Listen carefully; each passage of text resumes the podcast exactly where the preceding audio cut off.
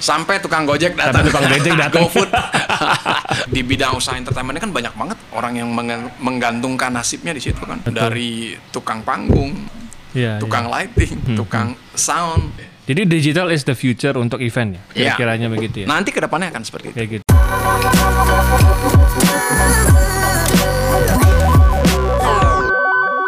One two one two, hello semuanya, kembali lagi di nggak tahu nih namanya apa ya bang ya. Yang jelas eh, balik lagi sama saya Dedi Christian dan tamunya spesial hari ini yaitu seseorang yang sangat saya hormati. Eh, just being for himself dia tuh kayak udah kayak eh, seperti mentor saya kayak gitu Da- dan eh, Uh, you can Google his name, tapi uh, uh, hari ini dia ada di sini untuk kita sharing-sharing ya bang ya. ya ya Nah, jadi uh, kita punya bang Jet Pisang ya. Ya. Yeay. tepuk tangan buat diri sendiri Bang buat diri sendiri. Audiensnya di belakang. Ya. halo Jadi ya gini, apa namanya? Kita sih hari ini uh, ngobrol-ngobrol aja. Ya, gitu. ya. Kapan kita terakhir ketemu ya? Udah lama ya. udah lama banget nggak nggak pernah ketemu Iya. dan dan hari ini ketemu kamu dengan eh, slimming Sli- lebih slim ya. Bang Jet juga kok sedikit lebih slim, lebih lebih fresh lah ya. Oh ya? Zaman-zaman waktu Oh. event kayaknya lebih lebih apa ya? Lebih kayaknya capek gimana gitu. berarti corona, corona covid membawa itu berkah. membawa berkah ya Ini podcast terjadi karena corona juga.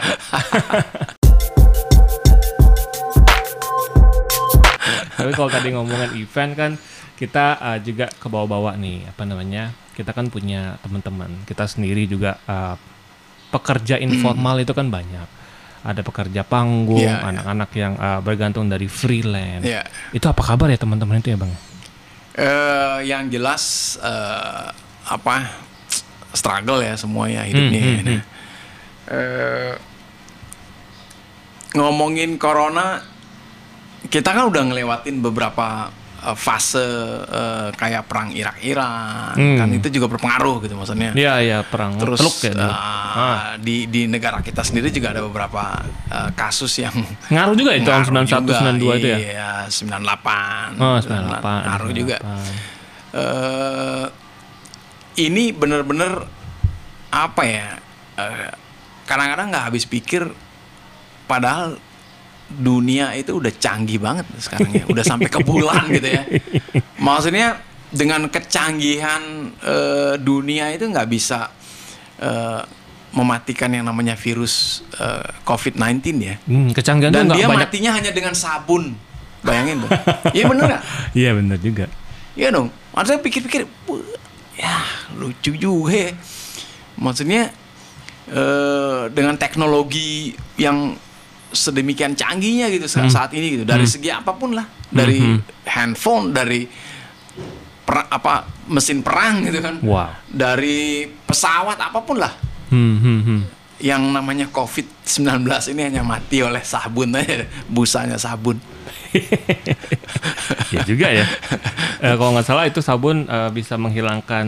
eh, sebenarnya sabun intinya menghilangkan yang bersifat seperti lemak dan eh, virusnya itu Iya. berdiam di seperti senyawa lemak or something like that ya, kayak gitu.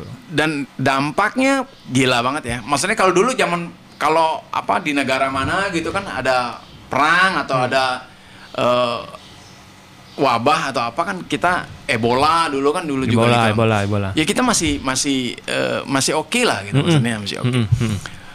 Eh, berkaca dari bom satu dan bom dua juga kan Iya, gitu iya, kan. iya. Maksudnya eh, tidak separah sekarang gitu. Hmm, hmm, hmm. Tidak separah sekarang dan dan eh, Bali kita tinggal di Bali yang yang ketergantungan kita terhadap pariwisata kan eh, besar banget ya. Iya, iya. Dan mungkin dengan dengan eh, terjadinya corona ini juga berharap pemerintah artinya eh, eh, yang memegang kebijakan di Pulau Bali ini bisa mungkin bisa berpikir lah ke depannya eh, jangan hanya pariwisata aja gitu. Hmm, hmm, hmm, hmm. Tapi kita secara individu yang hidup di Bali pun eh, kayak kayak kayak aku nih dan Hmm, hmm. udah mulai berpikir gitu. Aku nggak bakalan menaruh eh, kehidupanku 100% di di di dunia pariwisata ini. Udah mulai. sih. Mulai sekarang Mulai berpikir sekarang seperti berpikir. itu ya. Ya karena ada COVID-19 itu. Iya, iya, iya. COVID-19 jangan dilihat sebagai sebuah musibah. Iya, iya, iya. Musibah pastilah kita semua hmm. ini tapi lihat eh, kayak teguran lah apa yang mesti kita lakukan ya, apa yang mesti kita lakukan ya gitu ya. Mhm.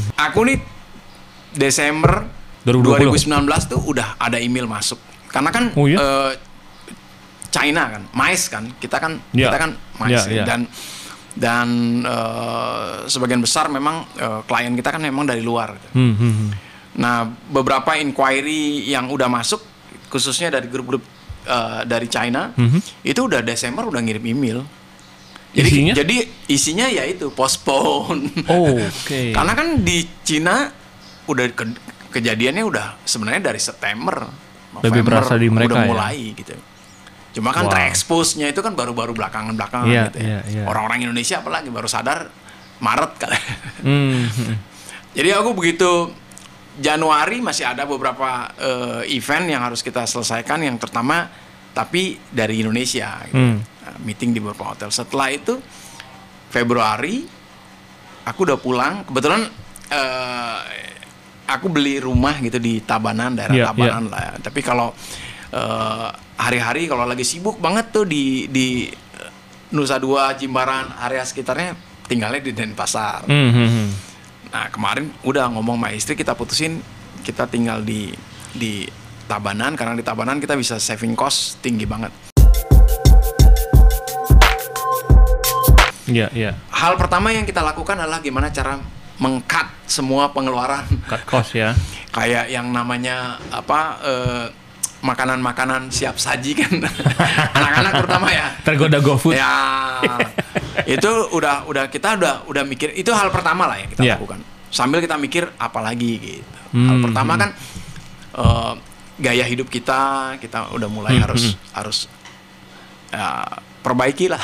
Perbaiki ya. Itu mungkin satu eh, eh, tips juga buat mungkin teman-teman pekerja event informal yang sekarang ini ada di di mana pun lah ya. Cut cost. ya kayak kayak perusahaan lah juga Iya, kan iya. kalau pada saat mereka bleeding kan pasti Iya. cut cost. Iya. Jadi harusnya kalau kita ngeprint pakai kertas yang yang baru, nah ini harus pakai yang kertas bekas yang sebelahnya masih kosong gitu. Iya, iya. gitu. Kalau Bang JP berimajinasi nih, dunia event dalam 2-3 tahun ke depan bakal kayak gimana? What's the future of event? Yang At pasti least berubah di ya. Bali atau Yang Indonesia. pasti berubah. Berubah. Jadi gini, eh sebelum terjadi wabah ini kan, Hmm. sebelum jadi pandemi ini, Ya. eh sebenarnya kan beberapa eh, event itu kan sudah eh, arahnya udah eh, digital ya, Ya. digitalisasi ya. Hmm, hmm. Karena memang kita udah arahnya udah ke sana. Hmm. Nah, pas kejadian ini Mhm. depend tergantungan orang terhadap eh, apa teknologi itu Mhm. sangat besar kan. Ya. Pasti. Sekarang ada meeting harus pakai apa namanya Zoom lah atau Iya. pakai apa lagi tuh web eh, Webinar. webinar apalah apalagi apalagi nanti akan ada Iya, pilihan. selalu ada. bahkan sekarang eh, untuk satu produk nih kalau dulu satu produk untuk dilempar ke pasar sebelum dilempar ke pasar kan dia harus create public awareness kan Iya. Nah, public awareness salah satunya ya udah turun ke mall-mall biasanya kan Iya. jadi langsung ketemu dengan pasar calon ketemu dengan calon kos- eh, customer Ah, gitu kan ah, ah, eh, user sekarang kan nggak bisa Ya. Nah, caranya ya itu pakai pakai apa eh, digital lah, pakai dunia maya gitu. Jadi digital is the future untuk event ya. Iya. Kira-kiranya begitu ya. Nanti ke depannya akan seperti itu. Kayak gitu. Tuh, karena Tapi nggak menutup kemungkinan kita kan manusia adalah makhluk sosial ya. Eh, makhluk yang masuk sosial gini, maksudnya makhluk yang memang ah, ketemu gitu ngobrol ah, kayak gini iya, nih. iya. harus ketemu ngobrol Ah, ah. kan kebayang kalau kita hanya kita ngobrol dengan orang di Amerika atau di mana lah, atau teman kita deh tapi kita nggak ketemu orangnya juga hmm, ya hmm. tapi di sinilah harus ada eh, aturan-aturan yang yang kayak SOP-nya lah Iya, iya. kayak buku panduannya lah Hmm, hmm, hmm. Eh, kan kalau nggak salah bareng kali ya? kalau nggak salah sekarang Menteri Kesehatan udah ngeluarin ya Ah, oke.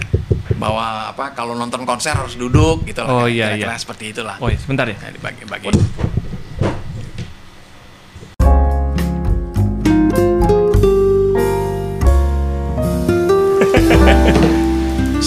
tukang gojek datang. Tukang gojek datang. GoFood. Eh, nah itu salah satu mungkin eh, apa eh, acuan ya yang diberikan oleh pemerintah buat buat, Iya, buat iya, dunia iya. dunia usaha gitu ya Hmm, hmm, hmm. di di bidang eh, apa entertainment. Hmm, hmm. Karena kalau kalau di, di di di bidang usaha entertainment ini kan banyak banget orang yang menggantungkan nasibnya di situ kan. Iya betul. Betul. Dari tukang panggung, Iya. tukang lighting, Hmm, hmm, hmm, tukang sound, Iya. segala macem. hmm, hmm. Eh, aku sempat lihat eh, ini kabar burung ya, kabar burung dan eh, setengah terpercaya lah. ya. Se- eh, ada optimisme di dunia event. Satu eh, katanya, katanya Raisa udah berani buka tiket untuk eh, konser GBK, entah Ya, gimana ya. nanti di bulan November. Ya, Panji juga mau ikut. mau buka juga eh, untuk Ya, eh, konser di mana Istora. Sama sama GBK juga. Desember. GBK, GBK juga. juga. Ah, kayak gitu. Itu menurut Bang JP um, ada nggak keoptimisan dari kalau dari Bang JP pribadi nih? Kalau kalau kalau dari eh, coba coba memahami eh, memposisikan diri kita di di Raisa dan Panji ya gitu. Iya, iya, ha. Mereka pasti optimis lah. Karena eh, kalau nggak optimis kan eh, kreativitas kan lahir dari optimis. Mhm, mhm. Kalau kita pesimis kan kita nggak berkreatif lagi. Nggak create ya? Iya. Oke. Jadi Jadi itu tetap- usaha mereka sebenarnya. iya, tetap optimis dan dibantu oleh tim tentunya ya. Mhm, mhm. Nah, eh, sambil menunggu balik lagi regulasi sebagai orang-orang pemegang regulasi di negara kita nih gitu loh. Mhm, mhm. Dengan segala aturannya. Nah, sekarang ya tadi kan sudah disebutin Menkes sudah ngeluarkan gitu kan. Iya, iya. Nah, sekarang kan tinggal kita ngikutin tinggal ngikutin aja. Iya. Jadi skema pertunjukannya nanti ngikutin acuan panduannya yaitu dari Hmm, hmm, Menkes atau dari dari apa pun nanti yang terbaru ya sambil jalan aja. Iya, iya.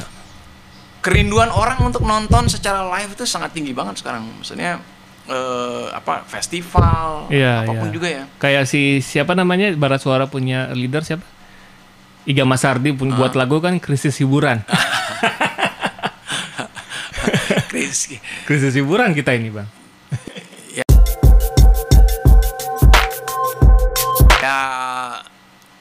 Krisis ketemu orang sih sebenarnya. Iya. Krisis bersosialisasi. Connection Ya, sama kan kita kadang-kadang kan kita datang di sebuah festival itu kan nggak hanya nonton si si pemusiknya sendiri gitu atau si penampilnya sendiri. Iya. Tapi kan kita bisa ketemu teman di Iya, situ iya. gitu ya. Ya, Bisa melihat hal-hal baru Iya, termasuk betul. dari makanannya, Iya. dari venue-nya, dari Iya. segala macam lah. Dari Hmm. properti yang di- dibuat oleh si organizer itu sendiri, promotor Hmm. musik itu sendiri gitu. iya, iya. Kayak gitu kayak gitu gitulah yang Ya. kita kangenin gitu. Betul betul. Ya mungkin eh, berangkat dari optimisme itu ya. Anggaplah kita sepakat kita optimis aja ya. Ya. Kita mau ambil itu spirit optimisnya. Mudah-mudahan keadaan berubah. Teman-teman banyak yang berjuang juga di di apa namanya. Ada yang banyak saya dengar em, deketin pemerintah, ngobrol sama pemerintah itu sudah terjadi sebenarnya. Aku dengar. Mudah-mudahan eh, keadaan membaik ya. Ya. Em, eh, ini sebenarnya pengen ngobrol lagi, tapi eh, videonya harus kita cut karena Uh, kita akan mungkin lanjut lagi nanti entah gimana. Let's see ya nanti. Uh, so itu aja. Kita ambil optimisnya dulu ya bang ya. Uh, dan Jadi semua garis besarnya optimis lah. optimis Ya, aja gitu. hi- jadi teman-teman kita highlight optimis gitu. iya uh, yang masih apa berjuang di dunia informal kayak gitu ya. Walaupun sekarang banyak yang uh, uh, berjuang di uh, industri lain nggak apa-apa. Kita optimis aja. So thank you banget bang JP sudah mampir. Uh, Ya. semoga kita bisa ngobrol-ngobrol lagi ya Okay, thank you for watching and bye.